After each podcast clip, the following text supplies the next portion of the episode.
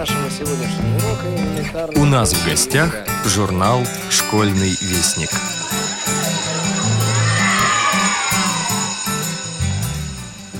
Здравствуйте, уважаемые слушатели Радио ВОЗ. У микрофона Юрий Кочетков. На дворе июнь, большая часть школьников на летних каникулах, а сотрудники школьного вестника на своих рабочих местах. Журнал выходит вовремя, так что прослушайте, пожалуйста, обзор шестого номера нашего журнала. Итак, очередной номер школьного вестника открывается небольшой заметкой «Я иду к морю». В ней автор Марина Виноградова рассказывает как она на протяжении многих лет самостоятельно, лишь с помощью белой тросточки, ходит по утрам к морю. На наш взгляд, эта публикация очень нужная и своевременная, прежде всего сегодняшним юношам и девушкам. А далее Сергей Тавлинов поведает вам в рубрике «Неизвестная война» как развивалась кампания 1914 года, какие сражения велись в это время на фронтах Первой мировой войны. Незрячий писатель Валерий Жук, думаю, хорошо известен радиослушателям. Печатался он и в школьном вестнике. В этом номере нашего журнала мы предлагаем вниманию наших читателей его рассказ ползучее вторжение. Надеюсь, они прочтут его с интересом.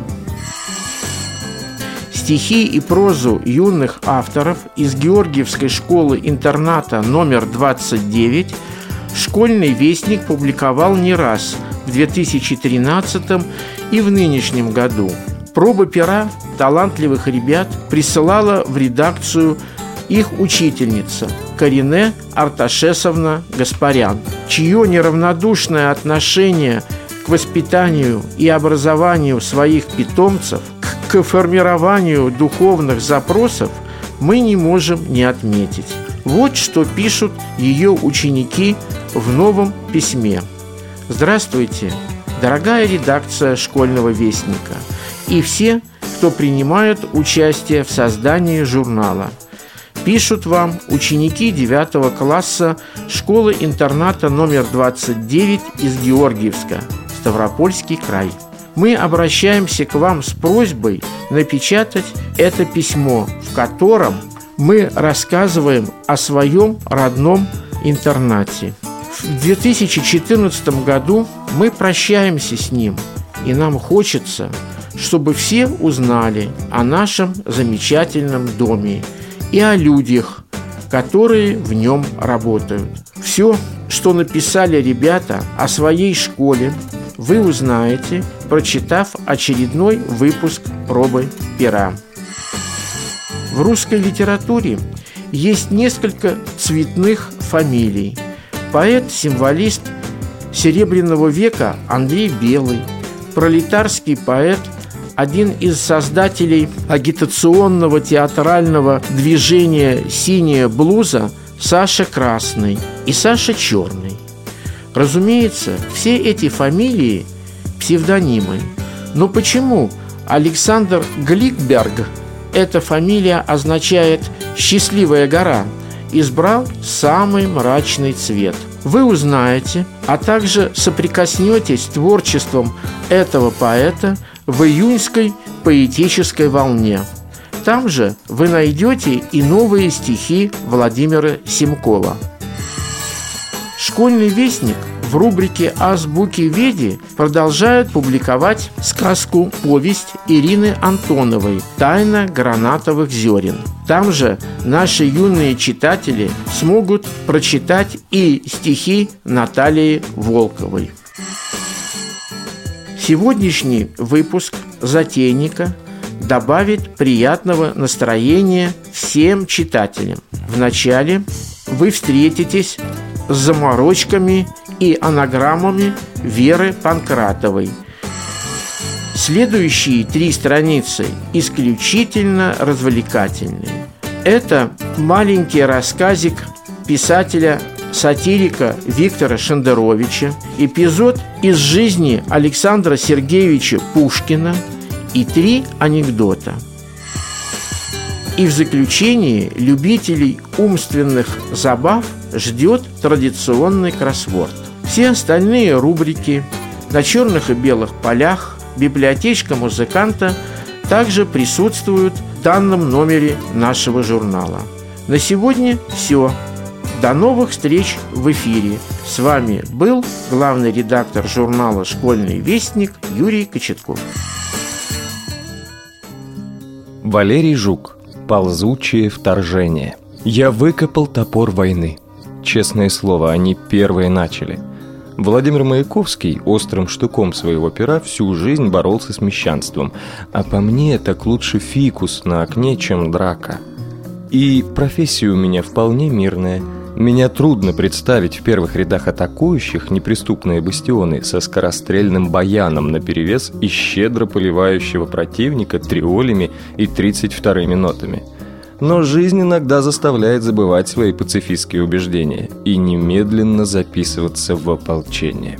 Родина в опасности. В это емкое понятие входит помимо картинок в букваре еще и семья – и, встав на защиту своего дома, я почувствовал себя где-то и защитником Отечества. Экспансия была ползучей и поначалу почти незаметной. Когда сгущались сумерки, на кухне ночная темнота наполнялась таинственными звуками, невнятными шорохами и тревожным ощущением опасности. Там шла какая-то своя, иная жизнь. Я уже догадывался, что это и кто это может быть. Как-то ночью, вооружившись несколькими отслужившими свой срок батарейками от фотоаппарата, я тихо прокрался на кухню, включил свет и быстро шагнул в освещенный проем. Две сотых зрения не бог весь что, но главное я разглядел. Вальяжно развалившаяся крыса неспешно жрала что-то из оставленной сыном возле газовой плиты тарелки. Не хватало только крахмальной салфетки и вилки в лапке с жеманно оттопыренным мизинчиком. Правильно оценив соотношение сил, мерзкая шушера нехотя развернулась и без особой спешки скользнула к щели, прошипев через плечо что-то вроде «козел». Зря она так. Разъяренный ковбой сначала стреляет, а потом думает. И я от бедра взмахнул рукой с зажатыми в ней тяжеленькими цилиндрами. Могу похвастать, что заряд лег кучно, и если тварь прошествовала сантиметров на 20 левее, ей бы точно не поздоровилось. Бац, бац, бац, бац, с грохотом полетела с плиты пустая кастрюля. Подпрыгнул чайник, красиво брызнув осколками, в дребезги разлетелась тарелка. Короткое боестолкновение закончилось так же внезапно, как и началось. На полу с унылым звуком затихала крышка от кастрюли. Откуда-то снизу послышалось издевательское хихиканье. Казус Белли был налицо. Пограничный конфликт перерос в открытое противостояние. Нет, тараканы все-таки мне гораздо милее. Не очень симпатичные, ну так и я не Аполлон. Народец они тихий и смирный. Сухари не грызут, в крупу не гадят, на свету не появляются. Попадется под ногу иной раз перебравший дихлофоса забулдыга, и опять тишина. Однако тараканье войско не торопилось на помощь потенциальному союзнику. Рассчитывать приходилось только на себя. Следующий день был посвящен военным хлопотам. Мобилизационными мероприятиями были поставлены под ружье все наличные силы. Сыну были торжественно выданы картонные погоны младшего лейтенанта, которые он тут же гордо пришпилил на худенькие плечи и предписание нарыть мышеловку, которая, помнится, где-то все-таки в доме была. Жена от полковничьих погон возмутительнейшим образом отказалась а на угрозу наказания в виде лишения фронтовых 100 грамм лишь презрительно фыркнула, но, как интендант, отправилась таки на ток за отравленным зерном. Да, хромает дисциплинка. На себя я взял самое трудное – функции стратега и главнокомандующего – Юра притащил ржавую мышеловку, и я милостиво повелевать соизволил данные мне властью щедро пожаловать ему генеральский чин и разрешение немножко покомандовать мамой. Погоны с помощью фломастера были дополнены зигзагами, машинками, танками и самолетиками. Череп с костями рисовать не стали. Мы солдаты, а не каратели. Вернулась боевая подруга с отравой. Ядовитое зерно тут же было рассыпано в местах предполагаемого скопления противника. Я предвкушающе потирал руки. «Ваша карта бита, господа». Остаток дня был потрачен на чистку оружия, то есть мышеловки. Вспомнив прочитанное о таежных охотниках, я тщательно вымыл капкан, сняв ржавый налет. Эх, надо бы по инструкции еще пару недель подержать снасть на морозе. Но на дворе уже стоял апрель, и я ограничился тем, что щедро смазал металлические детали грозного оружия салом. Все. Теперь она человеком не пахнет.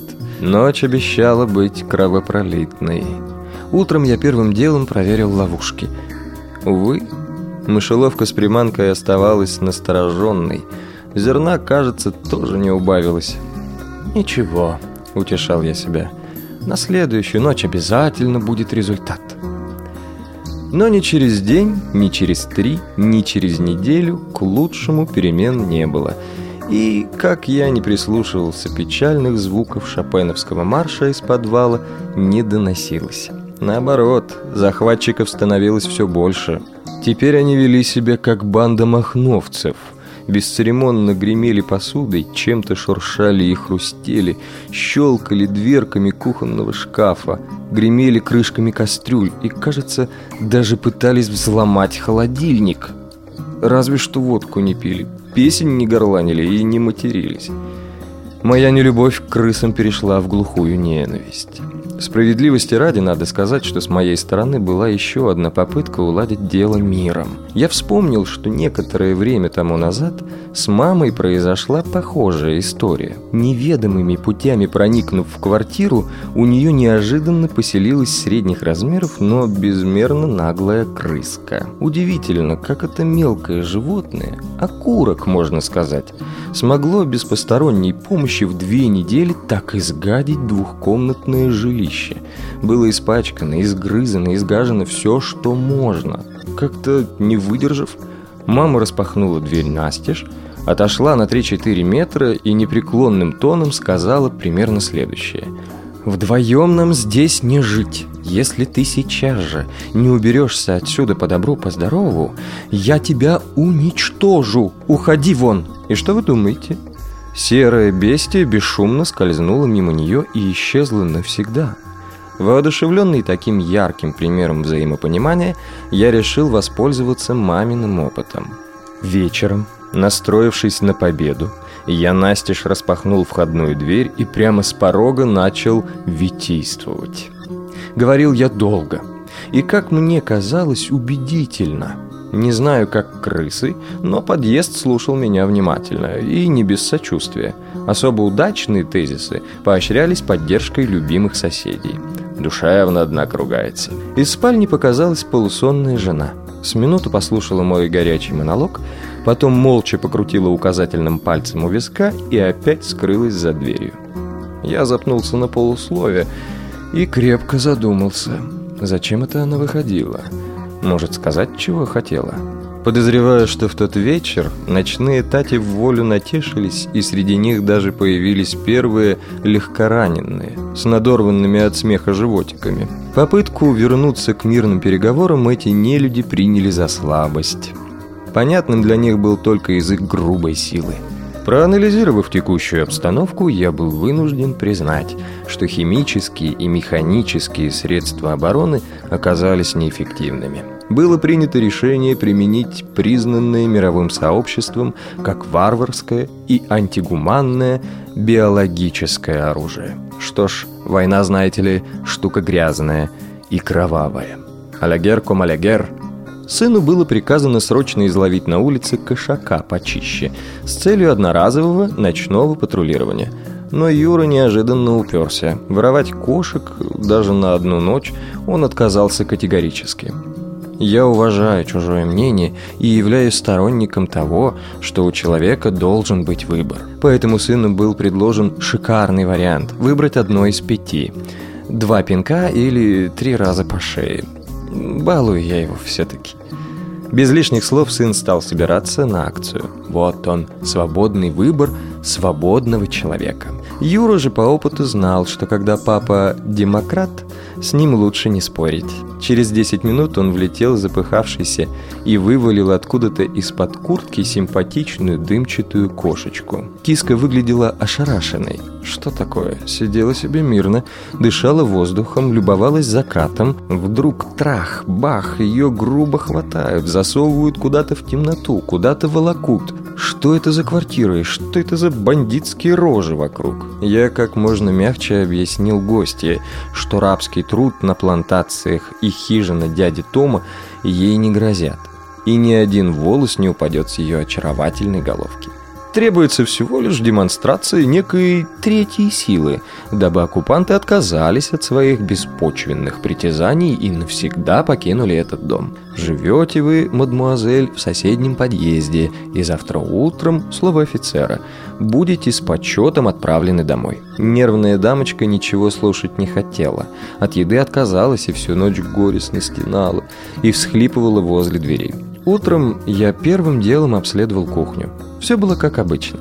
Грязные следы маленьких гнусных лап и остатки ночной пирушки. Открыв дверь, я не слишком вежливо ногой подтолкнул ночную гостью к выходу. Фифочка. Небось сидит и целыми днями холит и лелеет свою красоту. Да с котами кокетничает. Нам такие вертихвостки не нужны. Нам нужна девушка скромная и работящая. Прекрасная незнакомка тоже была о нас не слишком высокого мнения. Мнение это позже обнаружилось в углу, и аромат роз и фиалок в нем отсутствовал напрочь. Попытки привлечь на свою сторону легионеров повторились еще несколько раз с тем же успехом. Или неуспехом, если угодно. Хоть сову об пенек, хоть пеньком об сову. Рейнджеры поневоле либо забивались в темные углы, либо ныли около двери, не желая выполнять функции ОМОНа. Между тем противник, ощутив слабость осажденных, продолжал тактику выдавливания, объявив данную жилплощадь зоной своих интересов.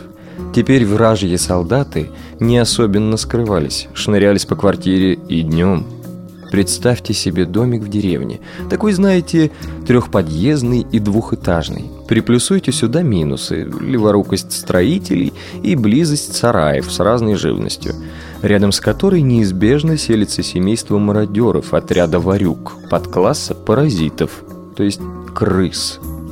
По-хорошему, стоило лишь перестелить деревянные полы, но стоимость ремонта Семейный бюджет, несмотря на легковесность, пошел бы на дно чугунным утюгом. Вот тебе и первый год 21 века. Что-то хреново он начался. Спотыкался и вихлял из стороны в сторону, как не весть кто.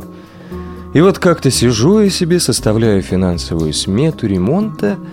Юра убежал на улицу, и моим вычислениям никто не мешал. Не без труда вспоминая таблицу умножения, используя иногда пальцы рук, я подвел баланс. Вычел, так сказать, нетто из брутто. Оставим пока в стороне инфляцию и нарастающее удорожание материала. Получалось, что даже если завтракать, обедать и ужинать в гостях, для аккумуляции нужной суммы требовалось три месяца вести образ жизни Плюшкина, забыв о милом сердцу Илье Обломове. Услужливое воображение живо нарисовало содержательную картину. Вот мы бредем, поддерживая друг друга к очередным знакомым. Хозяева из последних сил пытаются приветливо улыбаться, но улыбочки-то получаются сквозь зубы. Вот нас приглашают, наконец, к столу. Стараясь не торопиться, мы хлебаем жидкий супчик, а Юра украдкой сует в карман недоеденный кусок хлеба. Дома мы хвастаем друг перед другом своей добычей. Оказывается, жена выпросила у подруги сморщенную, но еще вполне съедобную луковицу, а я гордо демонстрирую подарок соседа – целую сигарету. От таких мыслей недолго и заплакать. Хлопнула входная дверь. Быстро сынок сегодня наигрался. Между тем Юра встал передо мной, как лист перед травой, и таинственно произнес «Твоя мечта сбылась, папа!» Продолжение рассказа Валерия Жука «Ползучее вторжение» читайте в журнале «Школьный вестник», выпуск за июнь 2014 года. Тема нашего сегодняшнего урока – элементарные функции. Откройте ваши.